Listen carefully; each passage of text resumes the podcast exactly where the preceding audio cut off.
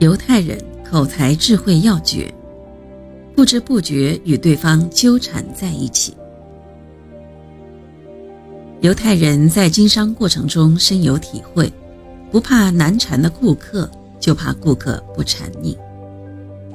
一个优秀的商人必须能说会道，才能吸引顾客、说服顾客，最终达到推销成功。这种能说会道，当然不是口若悬河、泛泛而谈，而是要审时度势，利用口才技巧，真正做到能说会道，把顾客引到自己的主题上来，不知不觉与自己纠缠在一起，让他想跑都跑不掉。温德尔医生对付推销员有自己的一套手法，从不让任何人上门推销。有一位犹太推销员萨利赫和他的秘书电话交谈过几次，但都没有什么收获。好在萨利赫从秘书的言谈中收集到了一些宝贵的资料，那就是温德尔医生爱好美术，业余时间都花在新开幕的画展上了。萨利赫侦探似的给每家画廊打电话，查出每一个新的展出时间和地址。当然。他到场的时候，温德尔医生也在。跟温德尔医生搭讪之前，萨利赫观察了这位毫不知情的未来客户一会儿。他怎么到场的？他言谈的方式，谈些什么？他的穿着打扮等等。在这一类的场合，要想攀谈不难，轻描淡写来一句观感，就能引起对方的弹性。萨利赫应声附和着医生的见解。对展出作品发表了几句得体的观点，又提出了几位其他画家的名字。温德尔医生心情非常好，难得和一位修养不错的人谈得如此愉快。几天后，萨利赫用电话和温德尔医生搭上了线。是那位在某某画廊见过的先生吗？温德尔医生在接到秘书传话的时候问道。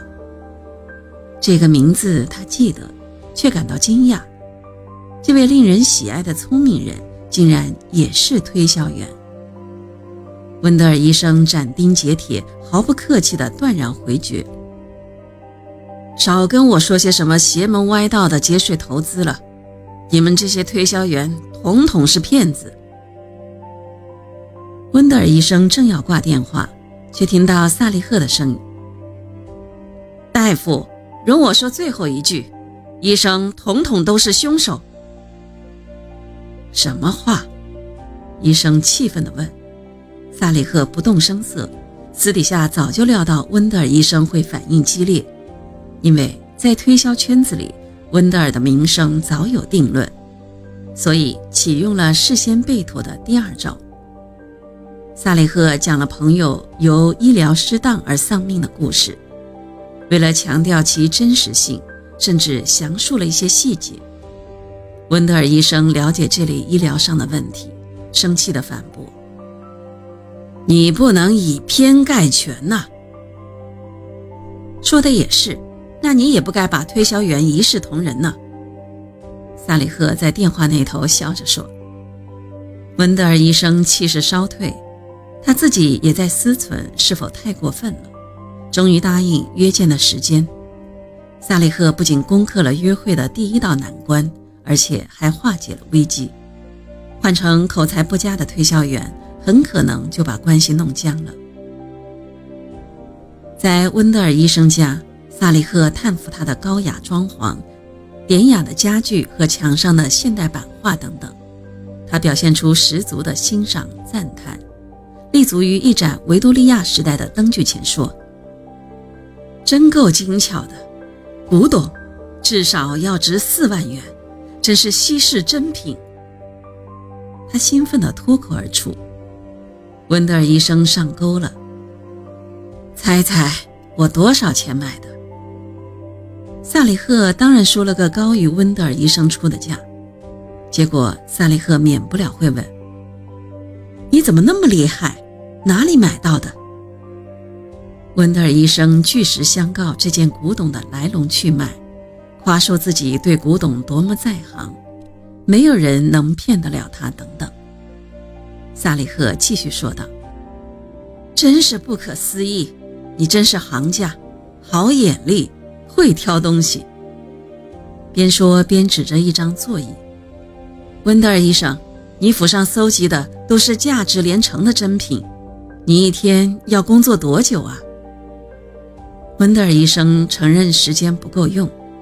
萨利赫说：“如果能合法节税，辛苦赚来的钱少送一点给财政局，你就能够积累更多的财富了。”